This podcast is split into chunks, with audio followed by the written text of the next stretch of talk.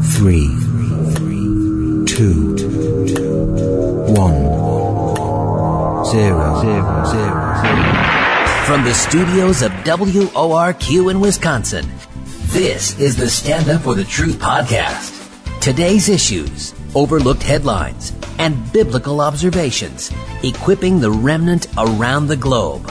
Got your sword handy? This is Stand Up for the Truth. Crash Connell, it is a fresh new podcast. It is Tuesday, February 13, 2024. Mary, you remember when everybody was glued to the TV sets on this date back in 1633 when Galileo was an, on trial for his support of uh, heliocentrism? Catholic Church, remember that big trial? Yeah. That was huge. Yeah, yeah, yeah. People yeah. glued to the sets. glued to the sets. On this date, 1633. All right. now we get underway. Now I'm wondering what the commercials were like. So I don't know. It just came off Super Bowl Sunday, which was totally weird. But anyway, um, yes, good morning. It is February the 13th. Carl Kerby is my guest today. Really glad to welcome him back to the podcast. He's been with us before. Always an interesting time with Carl, but I'm going to jump in here first with a scripture reading and prayer. Then I will introduce him and our subject for today. And the scripture this morning is Revelation 21, 1 to 4. Now I saw a new heaven and a new earth, for the first heaven and the first, earth had passed away. Also there was no more sea. Then I, John, saw the holy city, New Jerusalem, coming down out of heaven from God, prepared as a bride adorned for her husband. And I heard a loud voice from heaven saying, Behold, the tabernacle of God is with men, and he will dwell with them, and they shall be his people. God himself will be with them, and be their God and God will wipe away every tear from their eyes. There shall be no more death, nor sorrow, nor crying. There shall be no more pain, for the former things have passed away. Yea, we know how it ends. Would you pray with me this morning? Heavenly Father, I lift up those today who are weary in this life and the difficulties that come in a sinful world and a perverse generation. We know that you have already conquered sin and death. Help us to live and walk in obedience and the tremendous hope that you give us. And we thank you that hope does not disappoint, that our inner selves are being renewed day by day. Lord, I pray for anyone who is sick and suffering that you would help them in their infirmity, Lord, as only you can. I lift up Carl and ask that you continue to bless him and his ministry, his family, his health, for open doors to continue to speak truth to a dying world. In Jesus' name, amen. Again, Carl Kerby is my guest today. He was first introduced to apologetics by two pilots after he'd told them evolution was compatible with the Bible, which is what he'd been taught in Sunday school. The men pulled out their Bible and showed him that what the world taught wasn't the same as what the Word taught. With 50 to 80%, 88% of the younger generation raised in the church, leaving the church by the age of 18, Carl's desire is for them to know what they are walking away from.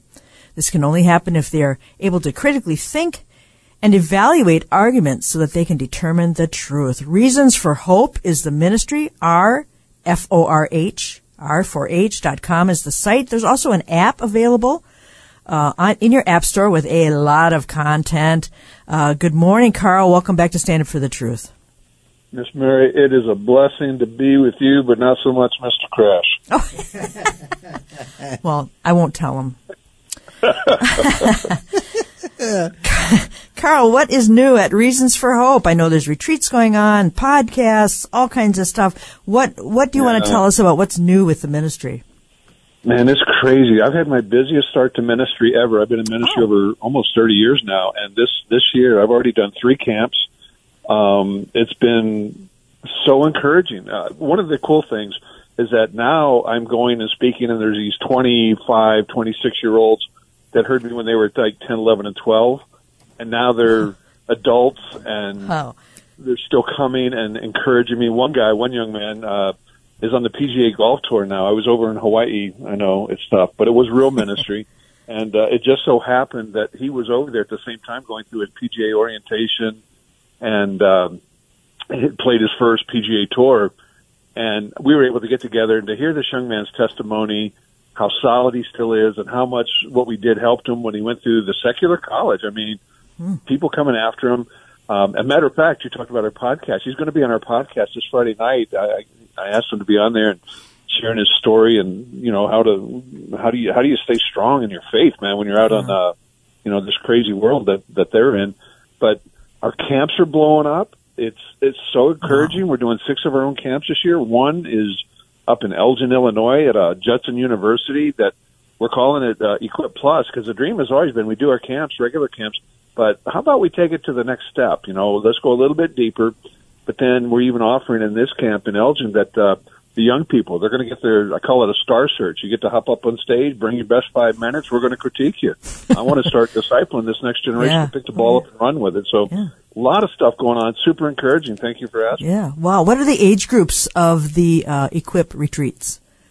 junior high, high school, uh, or for, can be the campers. Once they're out of high school, then they can come as a counselor. Uh, but uh, yeah, junior high, high school is what we're focusing on. That's fantastic. And if you've been in ministry long enough, you, you do get to hear some of these uh, stories of, of young people who, where you had an effect on their life. And boy, what an encouragement that is in these days. Yes. Because in ministry, sometimes you just put one foot in front of the other for years on end, and you don't really know what the fruit is. But then God, Amen. you know, God allows you to, to be encouraged by someone. And that, I love hearing stuff like that. So that's fantastic. We are going to talk about worldviews today. I like to call it Worldviews Inc. Because as I thought about this, and Carl, if you just indulge me for a minute to set this up, I, I realized that on, on an atomic level, basically, there is a worldview for every human based on the goggles that they put on every morning, the grid that guides their thinking about life and death. Now, their pre- pre- pres- wow, presuppositions, presuppositions, that was a tough one, can be true, hmm. Partly true, entirely false, or outright delusional. So for our purposes today, um, I think we can simply put it as a set of beliefs that we hold uh, true and live by. And a basic worldview test might be, what is reality? What is a human? What does it mean to be alive? What happens when we die? What is the nature of right and wrong? Now that's very basic, basic, basic worldview, and it has nothing to do with how smart a human is, because the most education, educated person in the world can have the most skewed worldviews, and philosophers have been trying to explain all this for centuries. and cults too, worldview is everything to everyone when you think about it on a basic level.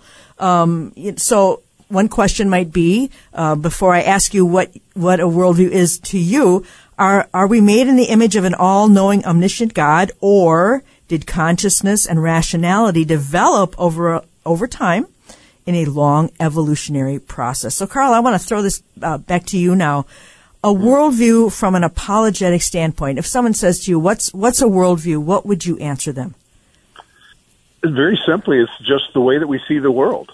And the glasses, I, I to make a simple illustration, is like I, I've had those start start wearing, gla- wearing glasses as I've gotten older. Right, I can't read menus anymore, Right. so I got to Yeah. put glasses on.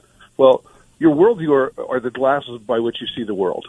And I can put on your prescription, Miss Mary, and I'd probably be blind as a bat. You'd put mine on, you'd be blind as a bat. But when you put the right prescription on, it makes sense of the world. Mm-hmm. And so what we've got to make sure is that we're seeing the world through the right prescription.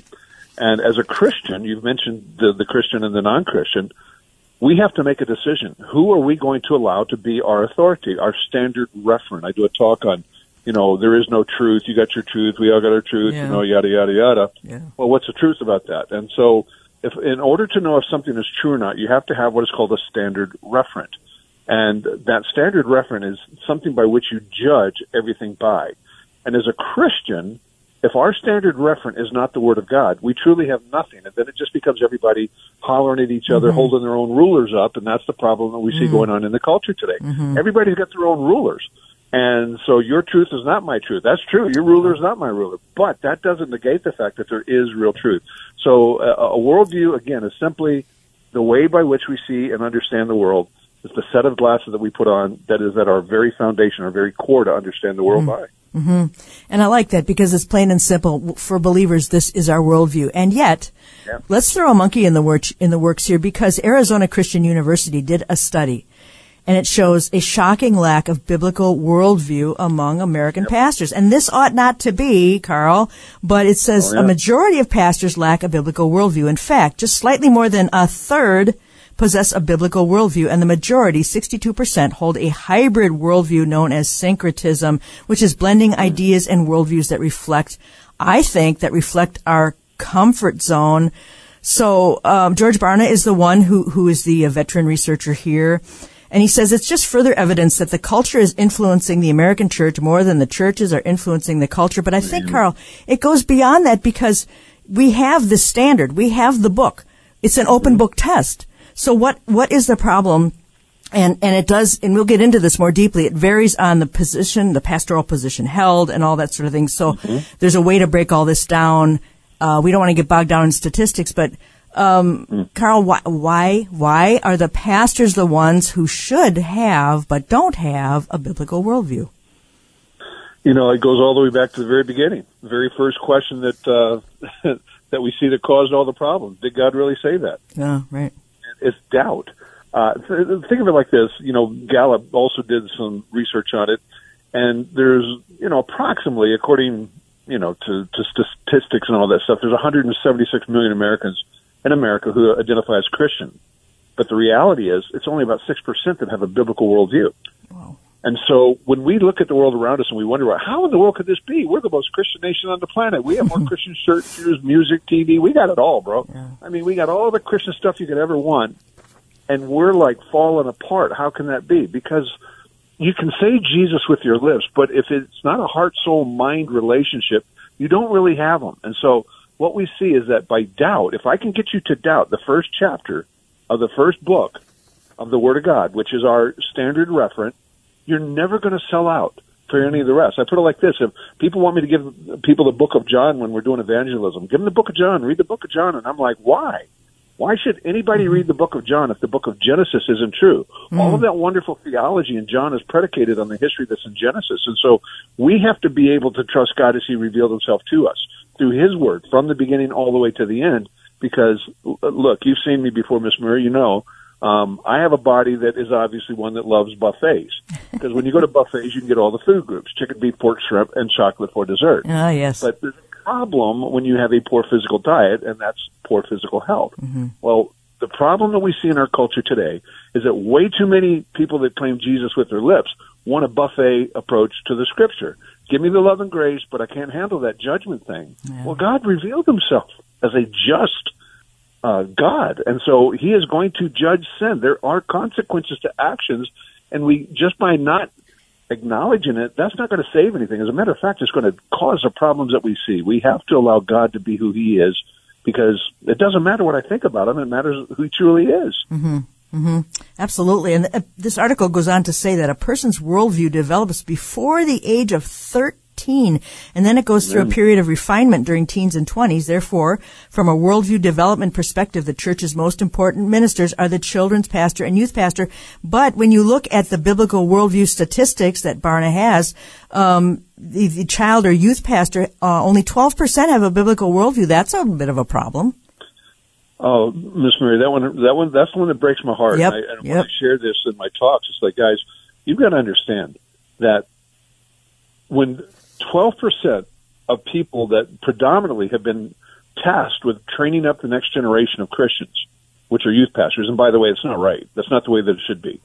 Parents, don't abdicate your responsibility to the church, to the government, to a pastor to train your child. Yeah. You, they're your responsibility. And, and, and I know that people get upset at me over this, but it's like, here's reality. If you abdicate your responsibility to anybody, you're not going to like the outcome. Yeah. It's not the youth pastor's job, but for whatever reason we've done this. Well, they're smarter than me. They've got training. Baloney. Twelve percent of them have a biblical worldview. And, and and here's something that struck me, Miss Mary. You gave those quotes, and I've been using these quotes or these statistics for a long time. Fifty to eighty-eight percent, depending on who you look at. Fifty to eighty-eight percent of younger generation walking away from the Lord Jesus Christ, raised in the church, gone. Well, then I find this thing here just last what about uh, a few months ago? I, I found this article where twelve percent of youth pastors have biblical worldviews. Eighty-eight percent, up to eighty-eight percent of kids walk away.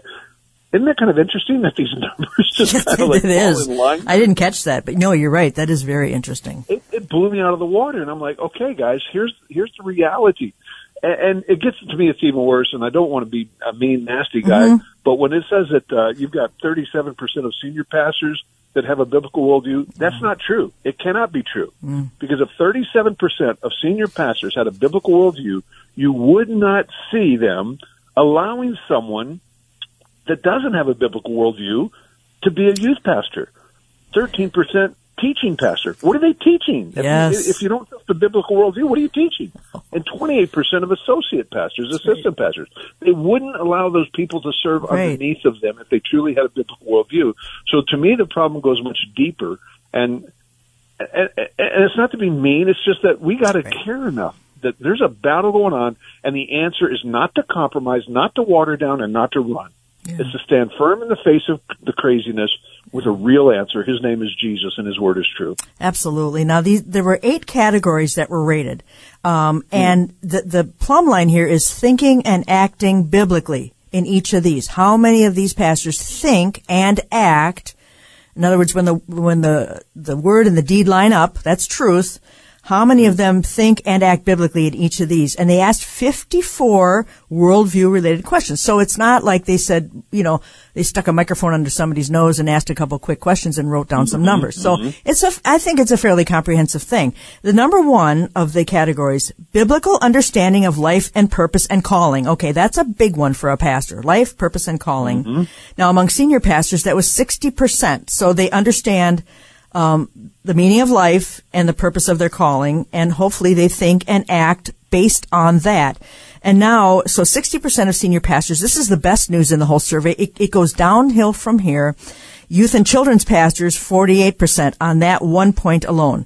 Associate pastors 41, teaching pastors 36, executive pastors 27. Those last two are murky for me because I don't understand those those titles. Um, So the only one, this is the only one where there's a majority view of being biblical, thinking and acting biblically. Okay, but now we get to personal, number two of the categories, personal faith practices across the board. 43% of pastors think and act biblically in personal faith practices. I don't know if that has to do with um, just their day to day living. Um, do you have any thoughts on that one? Yeah, I I wish I could see the survey itself. Yeah, I yeah. just read the same thing. You know, you just see the statistics and you wonder what the application component is, Mm-hmm. uh, because that would be a telling thing. I I would love to see this expand even more. Matter of fact, I've actually thought about reaching out to Arizona. Hmm. Uh, my I had a good friend that was on their board and he passed away, so I lost my contact there. But uh, I've thought about reaching out, and I'd love to get some more of that information because I think that Yeah. is the key.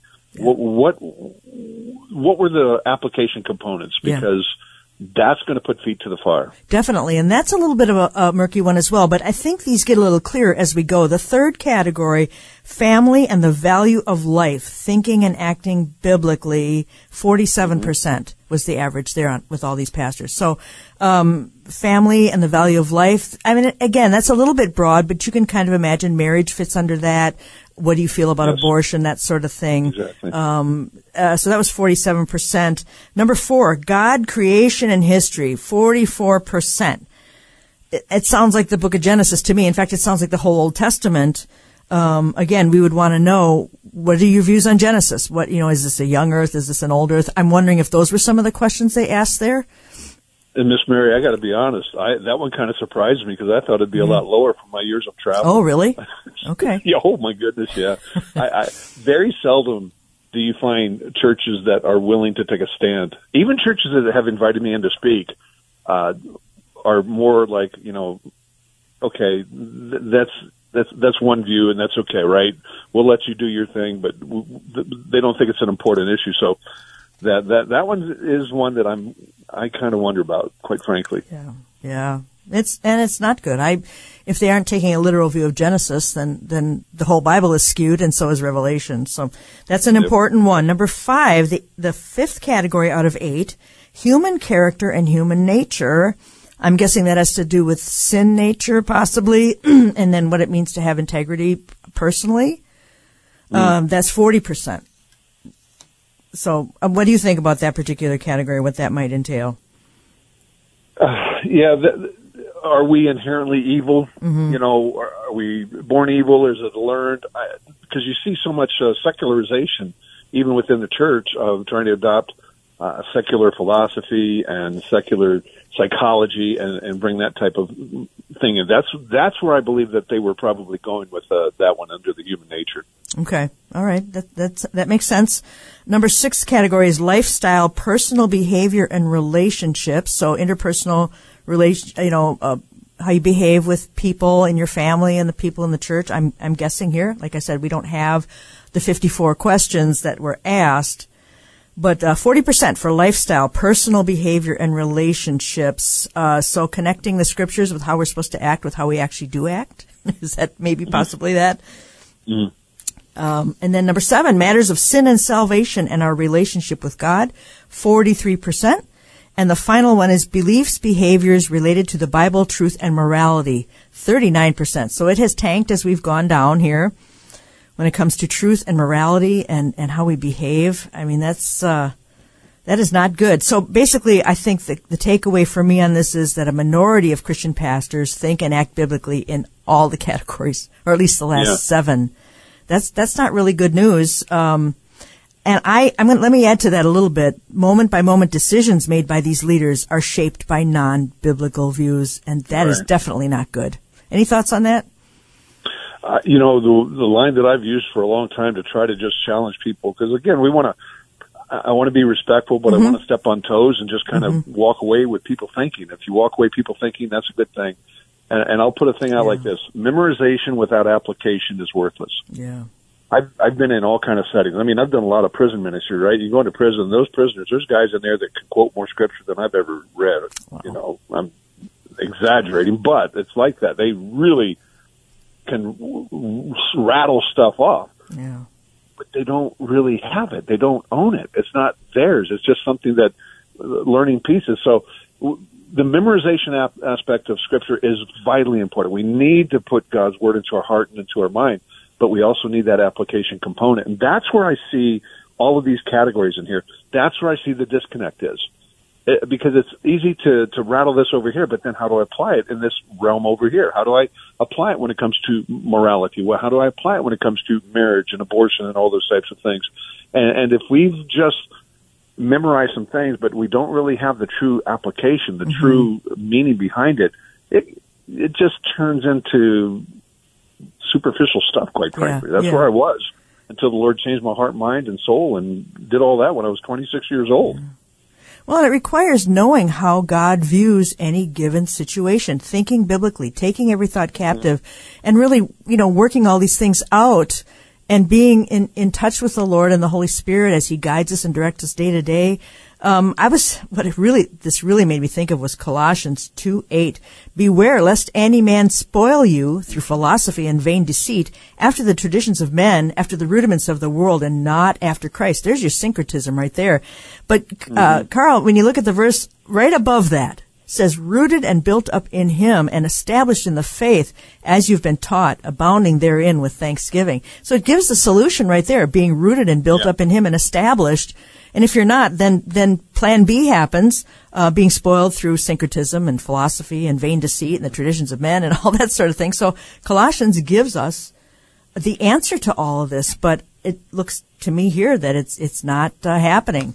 Uh, so that's kind of where go ahead go ahead carl No, I, I I agree with that. And the verse that I've always run in, uh, that is, what I see going on, I'm always reminded of is Ephesians four fourteen. Mm. You know that we're we're not to be children anymore, tossed to and fro by waves and carried about by every wind of doctrine, by human cunning, by craftiness and deceitful schemes. Because this is Satan's realm. He knows how to take things that aren't good and make them look good. And and so that's a part of what I I I really believe is happening here is that because we don't have the standard reference, don't fully trust it as our authority. our- I mean, our authority in everything, not just you know spiritual stuff, right? Um, the Word of God is that standard reference for everything in our life. Because we don't have that, well, now we can start getting tossed to and fro because uh, you know we we know the Scripture. There's a way that seems right to man, but the ends lead to death. And so when we start trying to use our physical mind, oh my goodness, apart from God's Word, we're in trouble. Same thing that happened to Adam and Eve. It's the same thing that's going on today. Same tool, doubt. Let me get you to doubt the word, and then all of a sudden, all these other things are going to fall apart because now you're going to rely on yourself, and we're bad. So, at least I am. I know that. And the thing I think with these numbers, as shocking as they are, and, and I, I don't want to end the podcast without offering some hope with this, um, but as shocking as they are, I want to talk about how it uh, relates and trickles down into the body itself. You know, how does this relate to the practices of the person in the pew? Because the church is more than pastors and far more than the quote unquote evangelical leaders who make the news and seem to speak for the church. How do we translate this into the health of the body? You know, a lot say, well, we can't find a church because, um, I mean, they do have personal relationships with God themselves outside of that hour and a half they spend in the church. And so, uh, they're not happy with a lot of the pulpits. I've heard this for years and years now. The flock is pretty sharp and they want to get together. They want to study. They want to encourage, but they settle for churches that are what I would call lukewarm if that's where these pastors are at. And they don't teach apologetics. They don't teach Bible prophecy. Uh, so how does this, how, how can we encourage the people in the church, um, that it's, it's also their responsibility, um, Yeah. to have that biblical worldview, even if, oh, I hate to say this, bite my tongue, even if the pastor doesn't. Yeah, no, I, I think you're absolutely right in that here's what we can do. We can get engaged. I ran the home studies for years before I ever became a speaker. I, I, as a matter of fact, that's where I really learned how to communicate. Oh yeah. uh, in in home studies, leading home studies, and it was so weird. I think only one or two people from my own church came. It was people from the community, uh, people from other Oh. churches that would come to my place, and, and we did this. And uh, I, I- because when I first got saved, I was in a church where they tolerated me. Um, they were not in agreement, you know, with the stand that I took on Scripture being young earth and all that type of a thing. So they tolerated me. I could use the church building, but I didn't get a lot of support from the from the church or the pastor. And so what did I do? Man, I was just engaged. I I taught the youth. I was the guy that worked with the young men. I did uh back then it was called Royal Ambassadors. I'm sure they still have it in the Southern Baptist. And I uh, I taught Royal Ambassadors and I'm I was teaching young men scripture and how to use it in application. Uh, I did it in home studies did it in uh, small groups, did it all those types of things. So you can even within a church that's not supportive of you, you can still have an impact. You can Wow. teach Sunday school. You can start first and foremost with your own family. That's where you, we have to start with Right. ourselves and with our family. Right. But then you can expand out from there in, in all kind of creative ways. I think we're bound in ministry by our lack of imagination sometimes. Agreed. I coached for years. Yes. I coached. I look. I did more Bible teaching in the coaching than I did in other places because now I've got these young men and they're they're looking for for that from from a coach like that. So I would encourage parents. There's unique things that you can do. Our house, we made our house the place where the kids wanted to hang out. That we fed more basketball players and baseball players because you know that's they were at our house and they were playing foosball. We bought a foosball table. We bought an air hockey. But I knew what was going on in my place. So we made our house the place where this is where it's going to be. Yeah. Kids are going to want to come here. My kids don't want to go, want to go to other people's places. They're going to want to come here. Yeah. So there's all kind of tools that you can use to just speak truth. Yes, and I'm so glad you brought that up because I cut my teeth on a, a home study. You know, within a week after I got saved, I was off to a mm. home study, and, and the friendships you make and the things you learn from those older than you in the Lord, uh, and and people around who you can where you can discuss the scriptures. There's an awful lot of personal growth that can go on there. We had a gal uh, in our fellowship who had a home study for young women, teen teenage girls. what a better place to encourage them in the battles that they face, how to grow into a Christian woman, how to view dating, all these other things. Like you said, let's get creative on this sort of thing. If you, if God's put a burden on your heart to have a home study, we also did one, there was a book many years ago called Your Home a Lighthouse, and it walks you through sending out invitations. I don't know if the book is still around, and I can't vouch for it today, uh, many years later, but the whole idea was this is how you invite your neighbors, this is when it is. Yeah, yeah. Come on in, we're going to have coffee and donuts, and we're going to talk about, you know, your questions about God and eternity. And there are ways to, to be that one that attracts, um, attracts people to your home.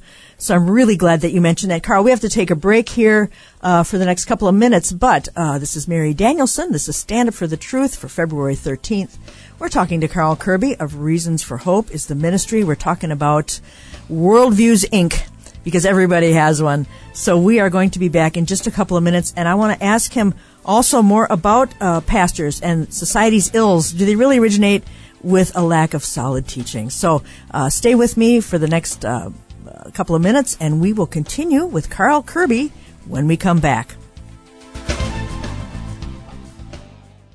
Our social media pages are shadow banned. Thanks for your prayers and sharing our posts at standupforthetruth.com. Welcome back to Stand Up for the Truth for, uh, oh, it's Tuesday. I forgot what date it was. Tuesday, February the 13th. And we're speaking to Carl Kerby of Reasons for Hope, R-F-O-R-H dot com, R-F-O-R-H dot com. And we're talking about the state of the church. And I, I think taking the temperature of the church from time to time, there's nothing wrong with that. And Carl, we talked about, uh, off air for a second there, about a new ministry opportunity. And you wanted to expand on that a little bit. Tell us what, what's next that it just came to, uh, recently. Yeah, we've been doing uh, we call it mic'd up, where we train a generation to go up, uh, go out and just engage people in conversations on the street, right?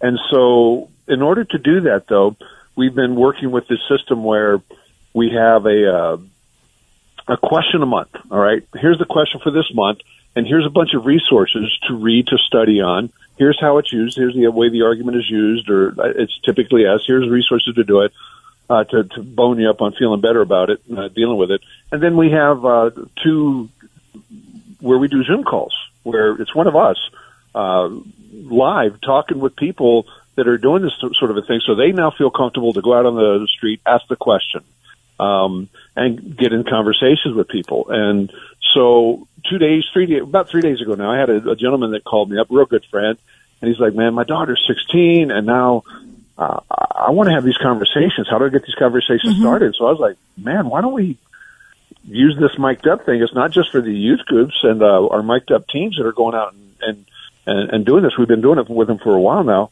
How about we expand it to adults and their parents and, their children, I oh. should say. So parent units. And so that's what we're doing. We're in the process right now. Uh, I'll have our team meeting today and we're going to upgrade the website so that now it'll be open out to to everybody because before it's been basically by you know invitation just to teams that we're working with but we're going to expand that now so think of it one question a month uh, if you do it for a year there's 12 questions that are going on in the culture that you've been given information on how to deal with but not just giving you a book or something to read a video to watch. You're going to have twice a month live interaction with someone. Well how about this? How about that? How do we do this? And uh, I mean, we had Bill Jack in for the training last two weeks ago. Tina Marie Griffin's going to be in in, uh, in, in, in two weeks. Um, last night was oh uh, I forget his name now, but we're bringing in people, not just us doing it, but we want to bring people in and give access to people that want to just have conversations about their faith with other people. Mm-hmm. That's I, I love that. I, I, some of this on social media. Can people watch some of these or how?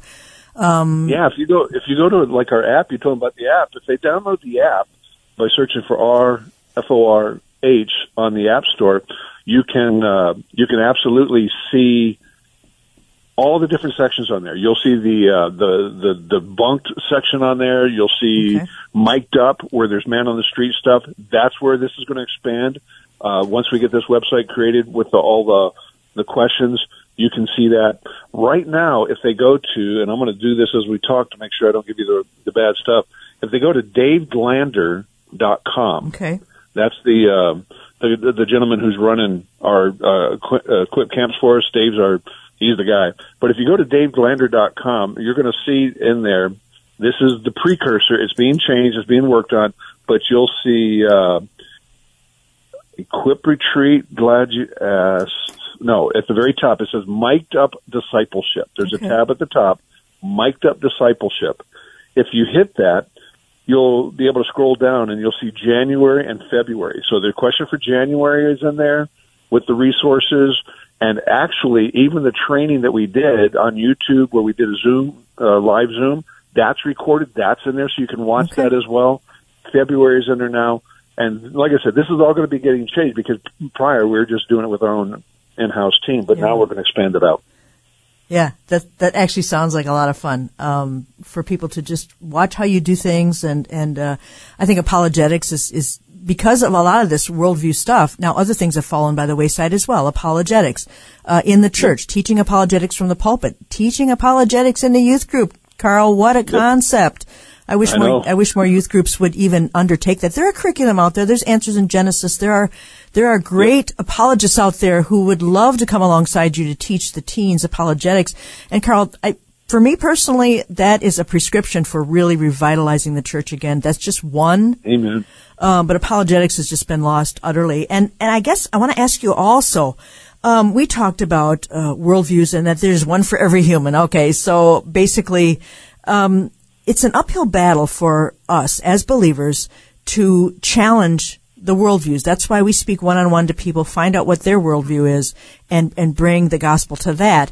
But also um, in the home, do you find that parents who really don't have a Christian worldview and don't seem to want one drop the young people off so that they can get something in life, but they aren't pursuing it themselves? Do, do you see that um, when you work with young people or families? Oh, absolutely. Um, I would highly encourage people to consider doing this as well. If you go to equipretreat.org, get your young people in one of our equip camps this summer. That's Mm-hmm. uh, that's an intensive five day uh, class, and we're across the country. So we're in Georgia, we're in Montana, we're in Illinois, Indiana, New Jersey, South Carolina. Uh, so we're doing them all over the place. But get your young people in there. Uh, but come with your child.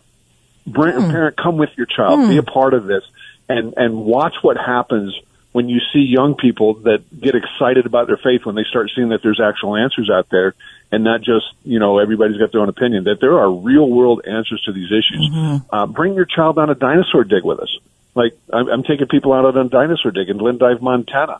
Um, come put feet to your faith. You do some application. Dig some dinosaur bones. Come back into the lab with us.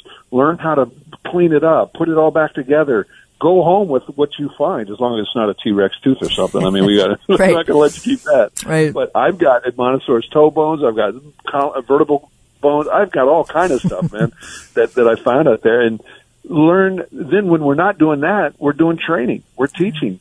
There are applications that you can do with this. Go down the Grand Canyon. Uh, Dave's taking uh, folks with Jay. Uh, uh, oh, Jay. I, I'm going blank on his last name, but oh, Jay Seegert. Sorry. Oh, about that. I've Jay, sure. Jay Yeah. years. We had him on the podcast not too long ago. Yeah, I love Jay. Yeah, Jay's good people. Jay and Dave are taking people to the Grand Canyon. It's mainly a a uh, you know a boat uh, a bus trip kind of a thing, but you do get out on the river. There are ways to put feet to this to to to see your faith Sure. and how it applies in the real world. And and so there's man, you don't even have to do it with us. There's just a lot of good people out there doing these types of things. Yeah, I'm, I'm still I'm still thinking about the dinosaur dig. I think that sounds like a lot of fun.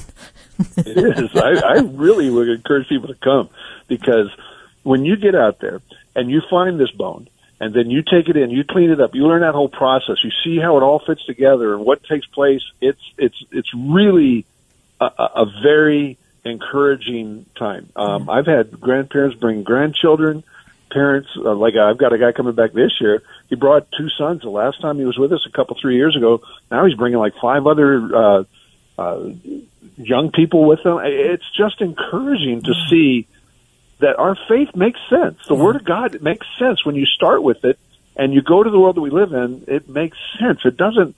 It's not just blind faith. That's what the world has. Right. God told us what He did, why He did, how He did. We can take that history that He gave us and then go to the world that we live in. And what I see in the world is it consistent with what I read in the Word, or does it contradict it? And I'm telling you, when you look for yourself, it is consistent. Mm-hmm. And that is apologetics in a nutshell. Be ready to give an answer for the hope. And that's not just for people who study apologetics in ministry full time. That's every single person who's a believer who's listening to this or any podcast. We are all called to apologetics, clearly. Uh, so it's time to do our homework. And again, like you said before, be creative about these things. There, we don't have to reinvent the wheel or anything. There are a lot of great apologetics uh, ministries out there. Um, there's no reason to not set some time aside, even at home. Give your kids some homework. I know that's a bad word, but give them something to do and, and have them come back and say, "This is how I can prove my faith." Um, let's put the rubber, you know, to the to the road, as they say. Another uphill battle, Carl, is. Um, if the parents, when the children are a little older, maybe they're in their teens or late late childhood, the parents get saved, and the the children have had one lifestyle and one worldview Yes. and one way of living, and now all of a sudden the parents are introducing an entirely different set of rules and standards and morals. Yep. Uh, Have you experienced how this can really throw a family for a loop? Uh, the kids may react, they may completely Yep. uh, reject. What What are your experiences on that? good, good and bad. Uh, I've got a very dear friend uh, who they got saved later in life. Their kids were, or so should say, their children were already uh, like ten up to about fourteen. Okay. And just as you said, it was it was like, okay, this is we don't get it. This is not what you know. We're not in. And a couple of their children today, they're in their late twenties, early thirties. A couple of their children today are receptive, uh, and a couple are very antagonistic. In my own family, uh, when I got saved, my children were five and six, so they don't have big memories of Yeah. dad, uh, uh, BC before Christ, Yeah. but uh, they could remember some things. And and what was so interesting is that my son came to pick me up from the airport one time, and he got delayed, and I was standing there. And uh, I, I was witnessing to somebody. I was giving them the gospel bracelets. I love giving the gospel bracelets out, telling them about you know this village in the Philippines, and then going through the. You guys know Alex Kulo, right? He's up in Wisconsin. uh, Threads of Hope. Oh, oh, okay, yeah, uh huh. Yeah, yeah. So Alex, I get I'll get the the bracelets from them, and so he came up, and I didn't think anything about it. And then later, he was talking to somebody, uh, something. He was talking about, yeah, I, I thought when I was going to get my dad, he was going to be mad because it was like I was late, I got tied up, and I get there and he was witnessing to somebody, and it just brought back memories, mm-hmm. made me remember how different he is now than mm-hmm. what he used to be. So, so there's good and bad. I've seen both sides of it, but I'll tell you what, I think the good over outweighs the bad mm-hmm. any day of the week Yeah. because they know they this was what was before, and then there's something that's happened here, and in just that, that is what brought me to the Lord Jesus Christ. Holy Spirit gets all the credit, but my wife got saved before I did. Okay. I thought I was a Christian. For two years, she lived the life, and I was like, I don't have that. I don't have that. But I'm, but I'm a Christian. I'm the one that took her to church. I'm the one that got her quote unquote saved, right? yeah, as if. But Yeah. it was one of those things. Her life got dramatically changed, and because of that, two year, a little over two years later, I was like, I don't have that, Wow. and that's eventually what brought me to the Lord Jesus Christ as well. Seeing that changed life. Yeah. Wow. Yeah, the home dynamic is interesting because sometimes one will get saved and the other for years and years and years will not budge and it puts a huge strain on a marriage. Um, sometimes a, a child will go to church and they'll come home and they'll get saved and the Yep. parents might not encourage them. So, uh, we need to encourage uh, the families around us to stay stay strong and stand firm in what God has done in your life. Um, I think of a parent who maybe had some very bad behavior going on, and all of a sudden becomes an entirely new creation and blesses that family. So there's all kinds of possible dynamics, and um, uh, sometimes the wives will get saved first, and the husband does not. Uh, he's not interested, and that's a special kind of ministry. That that is a, a huge challenge. So pray for the families in, in our churches and, and hopefully that uh, the Lord can just uh, fill them with grace to endure all these different uphill battles in worldview Yeah. territory. I want to I want to go back a little bit to pastors, Carl, because um, I'm not one to blame society's ills on the pulpit. I, I just don't do that. Um, the world marches to a tune of its own, its own God. Uh, the church is not responsible for the world's or the culture's sins because they are under the sway of the wicked one. So the Bible teaches that office of pastor teacher. And here's a statistic for you. The Bureau of Labor and Statistics says there are 54,000 pastors employed in America and 47,000 churches are Baptist. So you know that's wrong. Um, because there are Yeah. probably more than 200,000 churches in America. So that's horribly understated. And I'm going to just play a little devil's advocate here because sometimes I wonder how many of those, if there are a couple hundred thousand pastors, are truly called to be pastor shepherds. Some are hirelings. Some some went to seminary or Bible college and they they want to be in ministry. Some just plant churches. And I know you don't know the answer to this, but is this uh, to me, this is a little bit of a wrench in these statistics, and that has to do with calling. What What do you think about that? Well, that is, I think it's a very important point because look, I'm ordained, right? But I'm not a pastor. I, I learned that about myself. I'd be a church of one. My wife wouldn't even attend. It's a different calling. Uh, I, I am a, I think that I, I am very obedient when I'm doing the, uh, evangelist, uh, teaching side of it. But as far as being a pastored shepherd, that is not my gifting. I, I, I learned that about myself. I'm, I'm a Bob Newhart counseling guy, right? if you've never seen that, you got to go look it up on YouTube. Okay. Uh, yes, I, I'm familiar. I'm, I'm old, so I'm familiar. Yeah. you got to watch. And that is that is to me counseling. I, I took Jay Adams, you know, Nouthetic counseling, Sure. Mm-hmm. and and I'm just I think that, but that's not going to work well in our culture today. Um, so yeah, I think you need a calling. I mean, I've actually had this own conversation with my son. My son is an assistant pastor at the church that we attend. Our senior pastor's been there over 35 years, almost 36 years now, I think it is, maybe 37. And he is phenomenal. I love him. And there's been talk, you know, when pastor leaves, who's going to replace him? Yeah. And my son and I have actually talked. It's like, have you been called? Because that is a different gifting from what you're doing now. Working with younger generation, going into senior pastor. Too many guys will use that as a stepping stone. Right. And I don't know that that's necessarily a good thing because there are some people who are just called to be a youth leader, uh, Yeah. you know, youth pastor. I'm not opposed to it, um, but I just don't want them being the primary primary educator of my children when it comes to you know spiritual issues. They can help me in my my responsibility. Yes. So yeah, the calling is important, and I don't I don't think those numbers are accurate because I can tell you this Mm. right now. I just spoke up in Illinois, uh, a conference, the Illinois Missouri conference. They have what was it? What what did he tell me? Uh, in their in their small like little group, they have 32 churches. Of those 32 churches, 12 of them don't have a ha- pastor and have not had a pastor for years. They can't find pastors. I can tell you right off the top of my head, I know at least 20, at least 20 churches that don't have pastors that can't find pastors. Finding a pastor right now is not easy. Uh, there are so many search committees going on and all this sort of a thing. We need more pastors, but please do it because you're called to it, not because it's a job. Yeah. It's not a job. No, oh no, it's it's your entire life. Um, Yep. You know, and and I've been in uh, I've been in the Calvary Chapel churches for decades, and you know, I knew uh, with Pastor Chuck Smith and all the other Calvary pastors, the first generation. I know who they are. I I know I know what they would teach or would have taught because now they're in their seventies. Some are pushing 80. Yeah. And the people don't realize this. These guys aren't going to be in the pulpit forever. So my point being, right. they now, um, some pass things along to their sons if they have sons who are called as well.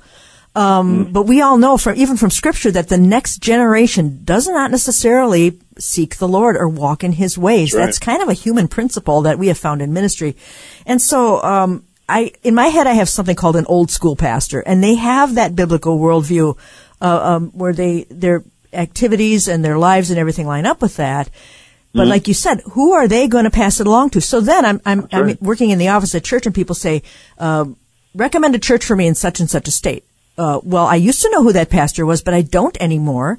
So what you're Right, going to have to do is you're going to have to go on the internet and watch uh, sermons. You're going to have to watch the worship. Mm-hmm. You're going to have to evaluate biblically because I don't have an answer for you. And I find that that is part of this entire scenario here where we don't know what this next generation is going to have. Same with apologists. You lose your Dave Hunts, you lose your older apologists. Who's going to take their Yep. place? So, Carl, what do you think the role is? Is this a generational issue anyway that was bound to happen, or is something more going on here? Well, there's definitely the generational aspect to it, but it, there's also, again, I think Satan has been very smart. Where has he put his mm. focus and his intention? It's been on the younger generation. Train up the mm-hmm. next generation, and you own the future. And that's why I walked away from big ministry, you know, a number of years ago Sure. to do what I'm doing now, putting an emphasis on the younger generation because uh, the research that we did back in the day was we, we found out 87, 88% were walking away from their faith in elementary, middle, and high school. And it was pretty much equally um, split 47, 45%, right in that range between elementary, middle, and high school. And so I made the decision that we have to go after younger generations. Satan's going after them. We have to be intentional about it. Mm-hmm. It's not easy doing youth ministry because they don't buy books, they don't tithe, so it's very difficult financially to do it. We lose money. Every one of the camps that we do, I'm just telling you straight up, I lose 150 minimum to 175 dollars for every camper. Wow. We're doing six camps, 100 to 125 kids in each camp. You can do the math. It gets ugly quick, and so it's one of those things that it's not a glamorous thing. It's not an exciting. Well, it is an exciting thing when you see these young people get fired up. But to me, this is the core issue. We have to put that investment in this younger generation because they are the future. And if we're not training them up, it's like I, I, parents. My my children are so lazy. Who taught them work ethic? Yeah, yeah, right. Didn't teach them work ethic. Yeah. See, it falls back on us as parents, and that's where you get you sound mean and nasty and everything. And that's why I'm like, okay, parents, you have to be engaged in this process. You have to be the primary educator, teacher of your child spiritually. You have to do these things. Now, I hope that what we can come along is give you some good tools, give you some opportunities that we're helping you with that. But this is the battle. It's at this next generation. Satan's been doing it for a long time. We got to play catch up, and there's there's just no way around it. And if you're not training them up, I know who is. Yeah. Yeah, absolutely. And, and to pray that God would, that the Holy Spirit would just raise up a generation because I, I got saved in the Jesus movement, uh, at the tail end of that where God pursued those young people. We had a culture Yeah. of, of youth culture at the time was just brand new to the world. The music, the jeans, all that was brand new to the world. And the Lord was right there meeting us where we were at. And I think part of this would be to pray that the Holy Spirit does a mighty work in this generation because um, I mean, and we are, we are his hands and feet amongst the youth, absolutely, but we also need the Holy Spirit to do all that. Now we talked, uh, we talked early on, Carl, about rebuilding. You know, when you, uh, when your health goes south, you can rebuild it. That's the beauty of these bodies that God gave us. We can rebuild it. I think we can also rebuild worldviews. Um, Yes. uh, where uh, you know you talk about the youth, but we need to rebuild the worldviews amongst um, maybe the disease and the and the X's and the uh, the alphabet Yeah, soup of yeah. generations. Um, this survey also talks about non-denominational Christians and evangelicals. Their worldviews are far and away better than than um, some of the denominations, mainline Protestants, and that sort of thing. I don't know if there's a lot of hope for those worldviews, but all that to say, Carl, how can we rebuild the health of the church? I'll give you, uh, to me, an exciting one. I'm, we're actually doing a camp. I'm not going to say where because I'm not trying to make fun of anything. It's a camp that the college uh, that's associated with it is is not in agreement with where we are. Okay. you know, in our position. But because there's some students that took a stand and they're now seniors and they've taken a stand in there and they've been so gracious, they've been so compelling to their teachers that now they're saying we need to do something. So we're actually going to be in uh, this year doing something with the college and they are trying to turn it back around. Hmm. So this came from students, right? This came from come from students. So these parents had poured into these students who are now going on and taking their faith with them and not allowing what they had been taught and raised and and and knew to be distorted and changed by a place that, hmm. quite frankly, you know, is not in agreement. Hmm. So it is possible. It is absolutely possible to to build somebody up that they can walk into the lion's den, so to speak, and still have an impact. It's not easy. Um, it's it's frustrating sometimes, but guess what? That's what we're called to do. And and and here's the reality of it: the further we go into this, the more lion's dens there's going to be. I mean, the remnant is going to start sta- sticking out because there's not going to be these places that we can go and have our big rah rah moments, or it, it's just getting smaller and smaller. The the the the, the gene Yeah. pool of those that are sol- solid, sold out born again believers is decreasing. But Yes. that doesn't mean that we don't get fired up and that we can't, like a Yeah. I don't know. I, I don't know if I should say this. Be like a flu. Boy, we can start spreading this thing. When we get fired up, we can we can Yeah. spread this thing. We can Right. we can get it out there. We can have an impact. But it's the Holy Spirit that will do the work. We just have to humble ourselves and say, Lord, here am I. Send me. Use me. And then Yeah. go for it. Yeah. Carl, we just have a minute left and I want to ask you just real quickly, and I, I this might be short stopping this whole thing, but what about, uh, flocks maybe challenging the pastors a little bit if they see the worldview is not biblical and lacking? What, kindly and in love, challenging those pastors? Yeah. Yeah. Oh, absolutely. Why should we not do that? Right. This, look, it's the body of Christ, and and and I've had people challenge me. I've actually, I don't know that I'm teaching anything that's incorrect, uh, but I probably am. I've, I've got feet of clay. I'm a sinner like everybody else.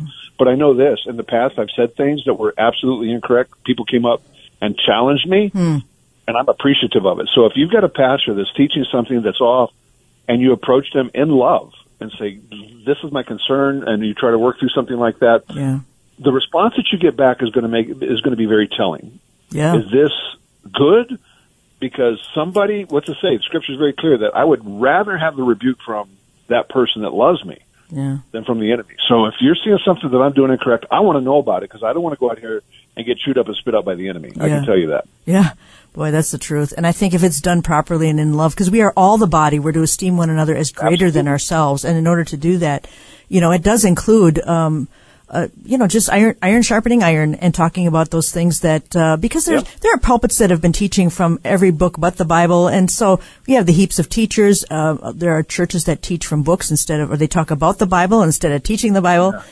So those that are mature, um, if if you're able to sit down with leadership and say, you know, look, this, Yes. we need to be a pro-life worldview, a young Earth worldview. we need these worldviews. absolutely. Carl Kerby, thank you so much. Reasons for Hope Ministry. We're so glad you could be with us today, and uh, Lord bless your ministry and all that you got going on. And we will be praying for you guys. God bless you.